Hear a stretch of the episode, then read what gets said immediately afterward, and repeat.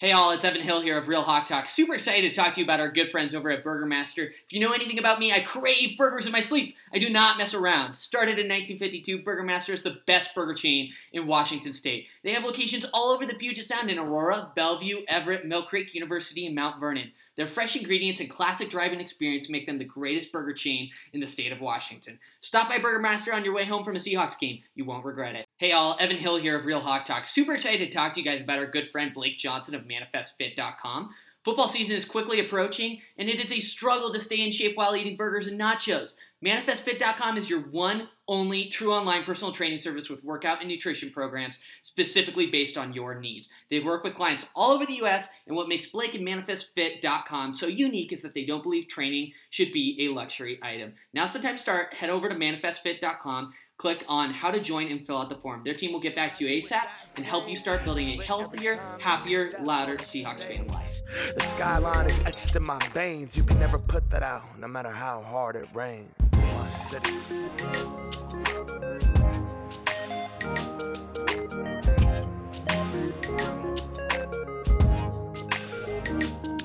Hello and welcome to the 280th episode of Real Hawk Talk. I am Brian Nemhauser. You can find me on Twitter at HawkBlogger.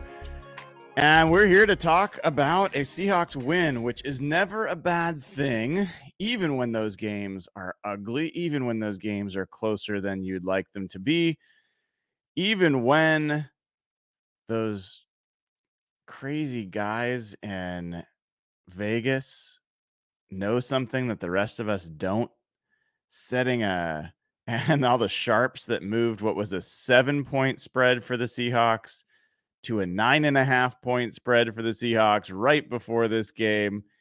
And sure enough, what do the Seahawks do? They win by 10. So somebody knows what they're doing over there. I did not know what to expect and how this game was going to play out. I had predicted this team was going to win by a lot of points. I thought they were going to score over 30. I thought they were going to hold the Cardinals basically to the points they scored.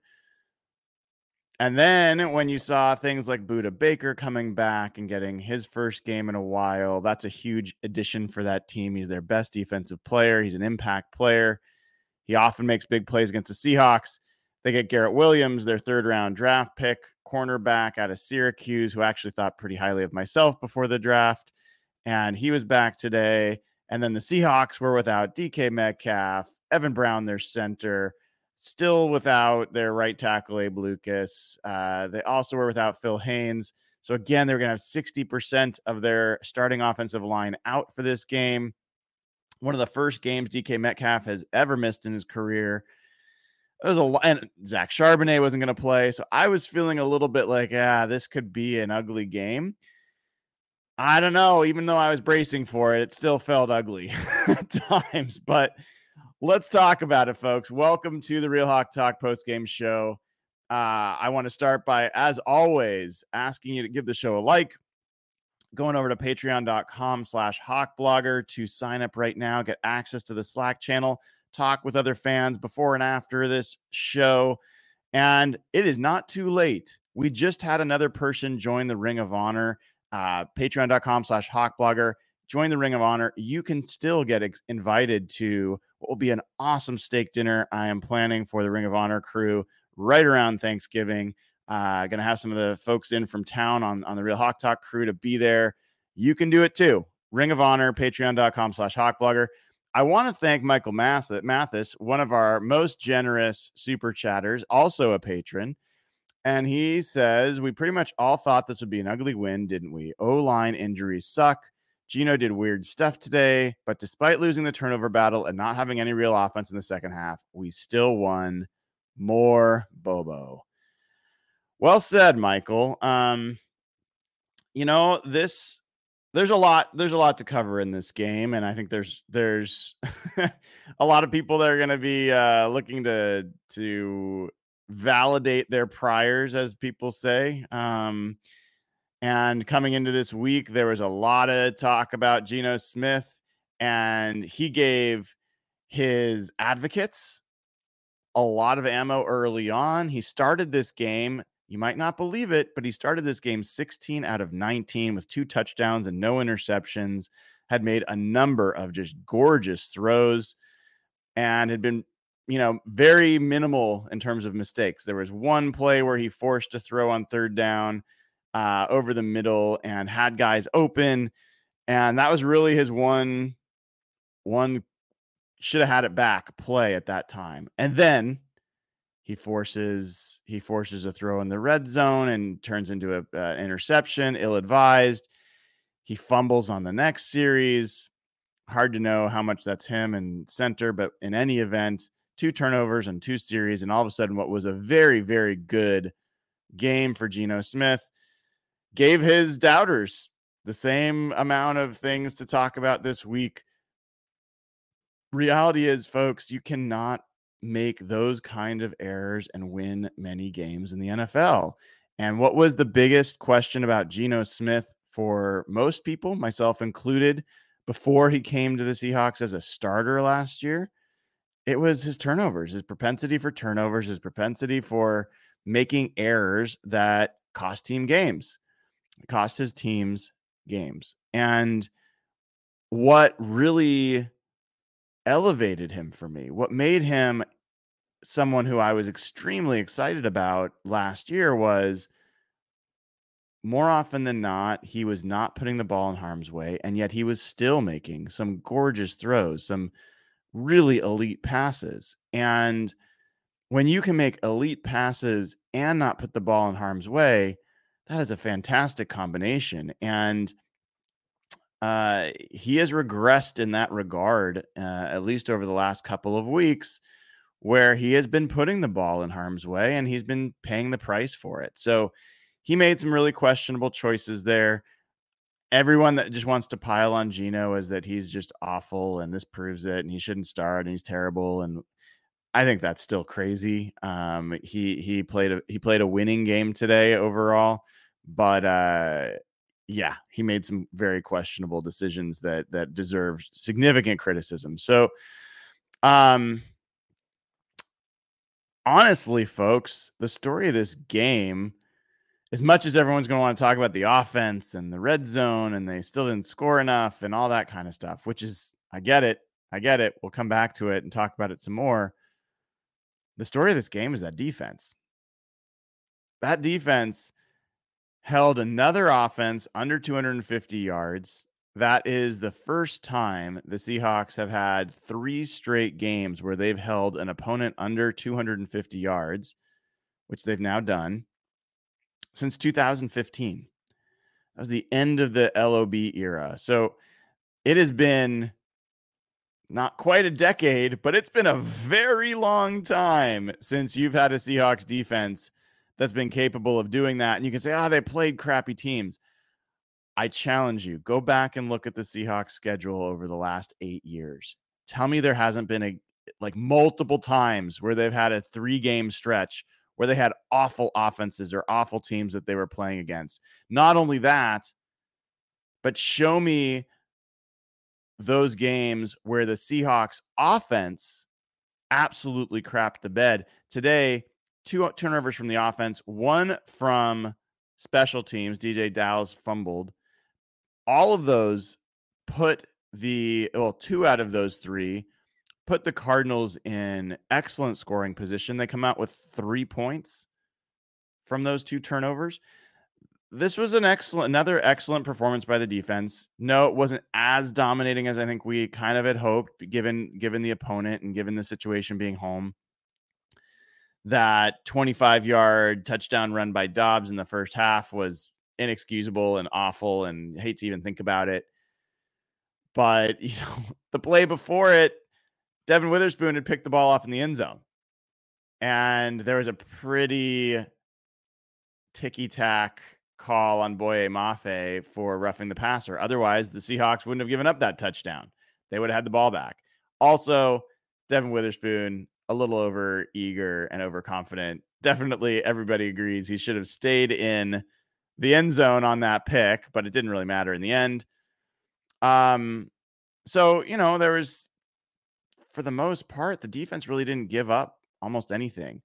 The other thing that I I uh, just tweeted out before I came on here 19 of the last 20 drives 19 of the last 20 drives. By my math, that's 95%. 19 of the last 20 drives, the Seahawks defense has held their opponent to 26 yards or less. 26 yards or less on 19 of the last 20 drives. That is that is impressive. That is impressive. That does not happen a lot. And if I went down and like looked at more specifics, there's a lot of those drives that were three and out, 10 yards and less. There's a number of them that were negative yards. Uh defense is playing well. Defense is playing well. This was another game. Devon Witherspoon showed up all over the place, right? Uh has the hit of the game was fantastic. Had an interception, had a sack, both of those called back due to penalty, which is a shame because he probably would have won defensive rookie of the week again if he had gotten those plays, but it is what it is. The point is he made both of those plays. Excellent disguise on his blitz that ended up in that sack. Uh, he was well off the line, did not do the little dance up to the line or even faint, you know, towards the line. He just waited for the snap, took off, beat the blocker, got to the quarterback. Really, really nice play. He continues to be everything you hope he would be um, in, in that in that secondary. Player of the game though. And if you've watched this show for a while, you got to know like I I've always liked Jordyn Brooks. I was fine with Jordyn Brooks. I've never been negative about Jordyn Brooks, but I've kind of put him in the category of good but not great.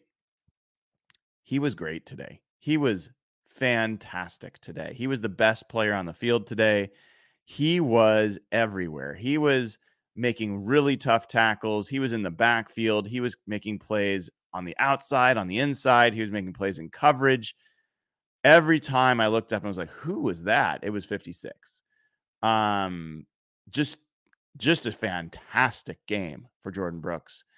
Um, really really happy to see that for him he he just he was on it today i don't know what what was what was working for him but he was just great bobby wagner was solid again i thought jamal adams was solid again solid in coverage for all you folks that say he can't cover i thought he would he had a great play uh down near the end zone good coverage uh his tackling again there was another play early in the game i want to say it was either a screen or uh, a running play where the guy was going wide. He had two blockers, and Jamal got him down. I mean, this was a play that went for five yards. It could have easily gone for 30 or 40.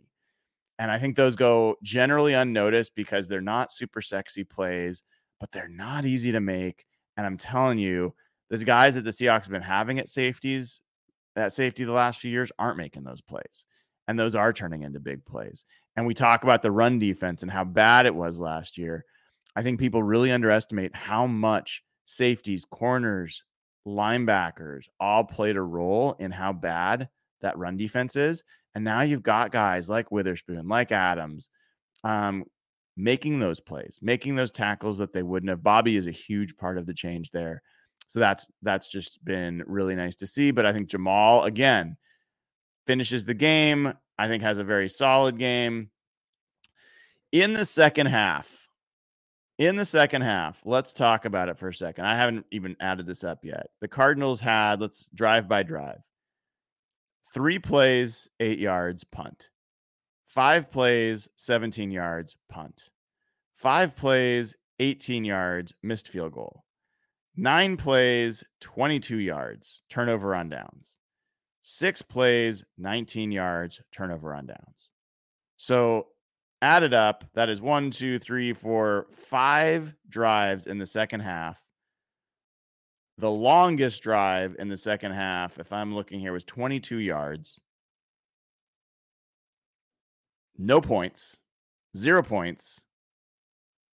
And I think if we look at uh, what they did in terms of sacks and pressures, I think a lot of them came in the second half. Seahawks finished with four sacks. Boye Mafe has his fourth straight game with a sack. Jordyn Brooks had a half a sack. Um, Darrell Taylor ends up with one and a half sacks. Let's give DT some credit. I have to say, I'm happy he made those plays. he was awful in run defense again. He cannot set an edge on, on that play that Joshua Dobbs scored on the the 25 yard scramble or, or, or keeper.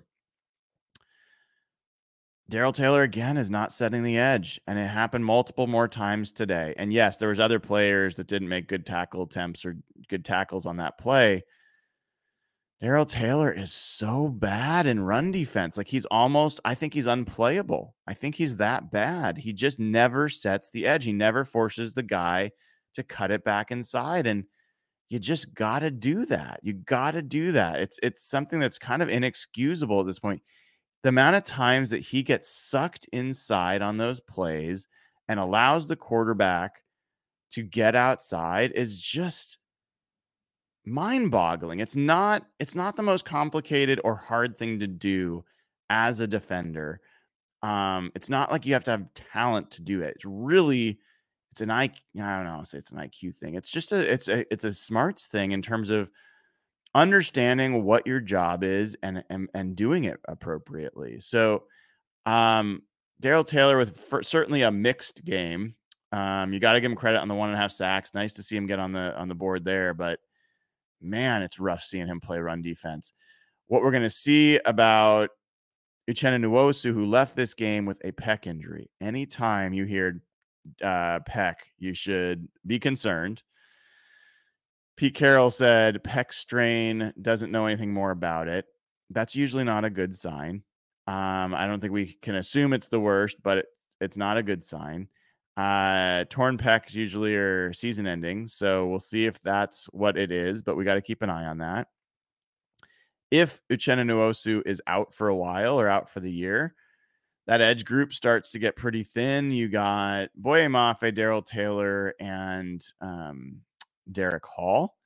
And I don't think Derick Hall has really earned a lot of reason to play uh, a lot of snaps. He's not been terrible, but he's not been good either. He had some nice pressures today, but I have some concerns about that.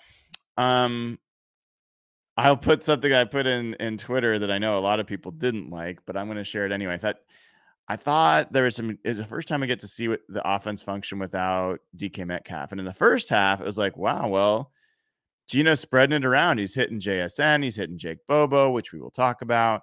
He's hitting Tyler. He's hitting tight ends. Um, he's not forcing it to DK. It's kind of nice. And you're also seeing the lack of edge pressure, and you're kind of like, the question that Josh posed was, uh, should the Seahawks trade DK Metcalf for Brian Burns in Carolina? The Panthers are looking for a number one wide receiver. Seahawks definitely could use some help in pass rush. And I don't know. I I think I understand why everyone's like, no, absolutely not.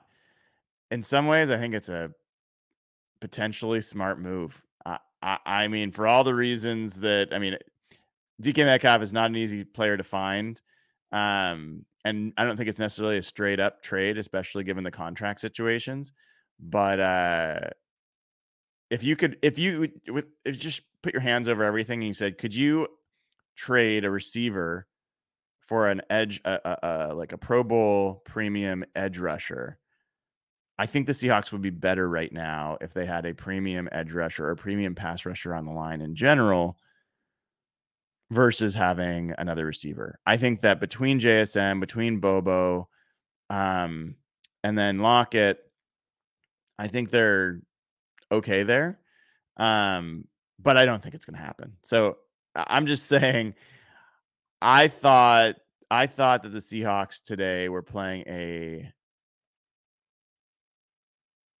below average offensive line and struggled to generate pass pressure for much of it and um and it made me start to just really I haven't been as big of a proponent of finding an edge rusher to add. I certainly have not been a big proponent of adding like a one year rental. When you're a building team, the Seahawks aren't going to win the Super Bowl this year. I don't mean to pop anyone's uh, bubble if they're still hoping for that. You don't like do a one year rental like Danielle Hunter or something like that, especially an older guy um, when you're not really going for it this year. but a guy that could be part of your future would make some sense. Brian Burns, I think, is still 25. Uh, Montez Sweat, another guy, you know, might be interesting to talk about. I don't think Chase Young is is makes as much sense, but could. Um, in any event, I I just think uh, the Seahawks are missing missing one premium pass rusher. It's pretty obvious. I think Boye Mafe is starting to be a really good Robin, but they need a Batman. Um, so something to just keep an eye on. We'll see if anything happens there. Um, what else? Let's talk about some of the good on offense, um, which there actually was some good on offense, as much as it was a frustrating game. I thought this was one of Kenneth Walker's better games, and it wasn't one of his best statistical games, but this was a bell cow running uh, back game. This was 26 carries for 105 yards. He only averages four yards a carry, but there was a lot of tough running. There was, you know, he was not going to be able to share the load. I think an underrated part of this win today is that the Seahawks coaches did not give Zach Charbonnet's carries to DeeJay Dallas because DeeJay Dallas is just I, I am not a fan. I'm not. A, I like DeeJay Dallas as a guy, but like don't want him getting carries in the backfield. And he got zero carries today. I think the fact that Kenneth Walker took the full load was a big part of why the Seahawks were able to put up some points and have some decent drives. Um, so that was a nice game to see from K9. I I liked that he was mostly running between the tackles. He didn't dance around as much, and he did make some nice did make some nice explosive plays when he had some chances. I did think he missed a couple, but for the most part, I thought he was good. I thought Jaxon Smith-Njigba and Jigba uh, Jaxon Smith and Jigba looked like he was on the cusp of a big game. You know, he had a few catches early on. They seemed like very repeatable and got his first touchdown as a pro and then just disappeared. Ends up four catches and seven targets, 63 yards and a touchdown, which is fine. It's not great. I would like to have seen him come down with that catch at the end of the game where they went they they threw a third down past him. This was like 2 minutes and 20 seconds left or something and and Geno, it wasn't an easy catch, but Geno put it only where he could get it and JSN stretched and it hit his hands and he didn't make the catch. And he's not a guy that takes the cover off the top of a defense. He's not a guy that's going to truck a lot of guys. He's got to be a guy that's a route runner and a hands player that he when the ball hits his hands, you just know he's going to catch it. And I thought he should have that's a play that I expect him as a first round pick, as a guy that I think can be an elite receiver. I expect him to come up with that ball. So I think good game for JSN, not a great game. Uh Jake Bobo, two really nice early on caught a 31 yarder that that Geno just walked out to him just a gorgeous throw. Um, really nice route by Bobo to to lose the corner on that one. That was up the left sideline. Then the play of the game his touchdown holy moly. I I I admit it I'm like I was at the game.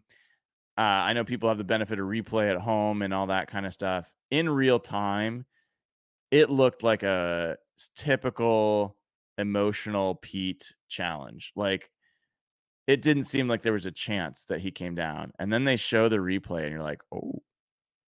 oh, maybe." And sure enough, he gets a toe in. Uh, you can't get probably much closer than he did to being out of bounds without being out of bounds. And just a gorgeous, gorgeous play. His second touchdown of the season. Um, you know, nice to see. He had four catches and five targets. Tyler Lockett, four catches and five targets. So got the three receivers, each with four catches. Um, you know, I think that was all positive. And like I said earlier, I mean, Geno Smith starts this game 16 out of 19, couple hundred yards, two touchdowns, no picks. He was just dealing out there for a while. Um, and then make some mistakes. So, you know, it's not going to be it's not going to be his best performance and the reality is if this is going to be the way the offense plays, the Seahawks are going to have a tough time getting to 10 wins. You know, given the stretch of teams they're going to have to play against, the offense can't be this limited against some. I mean, they're playing the Browns next week, one of the best defenses in football. And The Browns gave up 37 points, I think, today or 38, something like that, to the Colts and Gardner Minshew.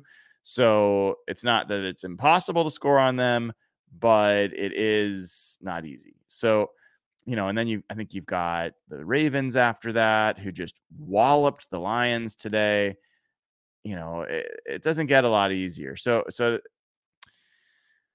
I think the the formula is Geno cannot make mistakes. He cannot force the ball. He cannot put the ball in harm's way. I think this defense is playing well enough. I don't think they're going to hold all of these teams under 250 yards. Could they do four straight? Could they hold the Browns offense under 250 yards? I I think they could. I don't think that's crazy. Um but man, guys, it's going to be tough with this offensive line. Abe Lucas doesn't sound like he's close to coming back. Pete was very conservative, even in post game show about Abe Lucas. It might be multiple more weeks before he's even practicing. So I thought Stone Forsythe was better. He was definitely better than Jake Curhan. I- will be interested to see what the numbers show out to be. But he wasn't just an absolute disaster out there at right tackle. I think Olu Oluwatimi, his first full game as a starter, um, I think it's going to show that he did okay. I don't know if he had a great game, but I think he had a good game. Um, you know, Charles Cross getting back into it. Uh, be curious to see what his numbers are. Um, it seemed to me early that Geno Smith was on a, a a clock in his head where it was like no more than two and a half, three seconds before he would throw the ball. And I thought he was trying to get rid of the ball really quickly to avoid pressure, which to some extent was good, but there there's at least one play where he missed some wide open players because I think he was just feeling like he had to get rid of it, even if there wasn't pressure. Um, later, he seemed to hold on to it a little bit more, and that resulted in some, you know, not great decisions. So I know I, I I really believe the offensive line was the number one culprit of and not just the offensive line, but pass protection in general was the number one culprit of why the Seahawks did not win last week in Cincy. I think that they were not great today. And I think we just have to be realistic that 60%, three out of your five starters are out on the offensive line. It's very rare to play a good offense in that situation. I don't think they were the main reason that this offense struggled today. I'll have to go back and watch again. This felt like, you know, DeeJay Dallas fumbles a punt. And so that's a possession that the offense doesn't get. Um, I thought that was a pretty key moment where the, the team had the Seahawks had just dominated up until then. Um, then you've got the turnover at the one yard line. You've got the, I thought the play call when it was, first of all, I thought Geno scored on his his scramble where he got flipped over. I don't know if nobody told Pete to try and challenge. I don't. I didn't see enough replays to be sure, but it, to me, it seemed worth a replay to see whether he crossed over uh, the end line. In any event, it was first and goal from the you know yard line or inside the one yard line. They run it first to Kenneth Walker. He doesn't get it, but he doesn't lose it. It, it. Like if he had made it picked a different gap, he would have scored on that play. I was like, great, do the same play again. But then they go shotgun and they do these weird motions and don't get cute. Just do the exact same goddamn play again, hit it up in there, and Walker would have scored. Like, I'm pretty sure about that. And if not, could have honestly defended it. But this cutesy stuff, Walker loses a yard on the shotgun run from the one yard line, from the inch line. And then that pass, you know, that that they lost another yard and kick a field goal. So like that was a really really poor I think play calling by Shane Waldron. I think you got to blame him.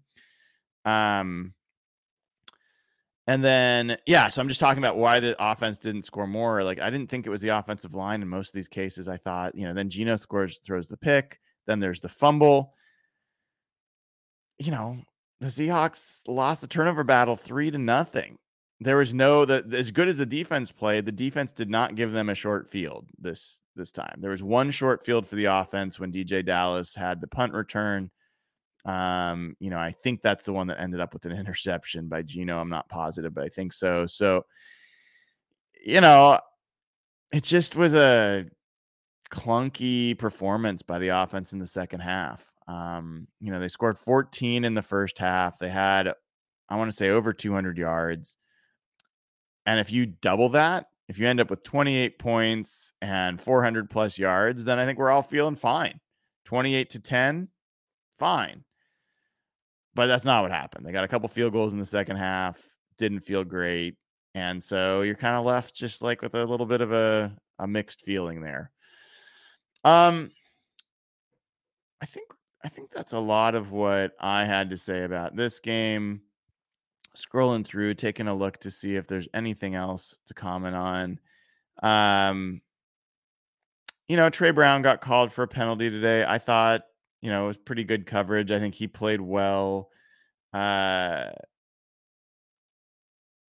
I don't think I have a bunch else to say. I, I thought, I thought the big story of this game was the defense once again.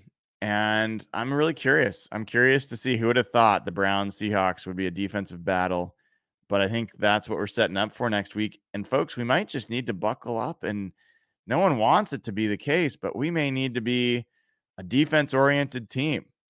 This may be the the old school like Baltimore Ravens Ray Lewis teams that had Trent Dilfer at quarterback and and like would win 13 to 10.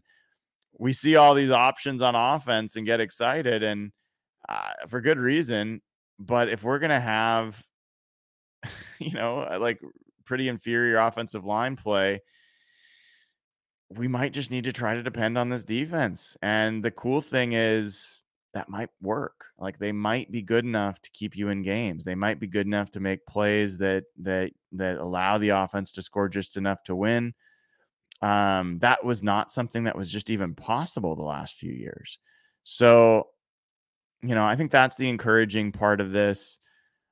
I did hear from Pete Carroll in the post game that Jason Peters is, is finally going to be ready to play. He'll be available either at guard or at tackle. I think depending on how Stone Forsythe played today at right tackle, you could just see him back out there again. I I would guess that they'll want to keep Peters at guard, and it might be that it's time for him to get out there and get a shot.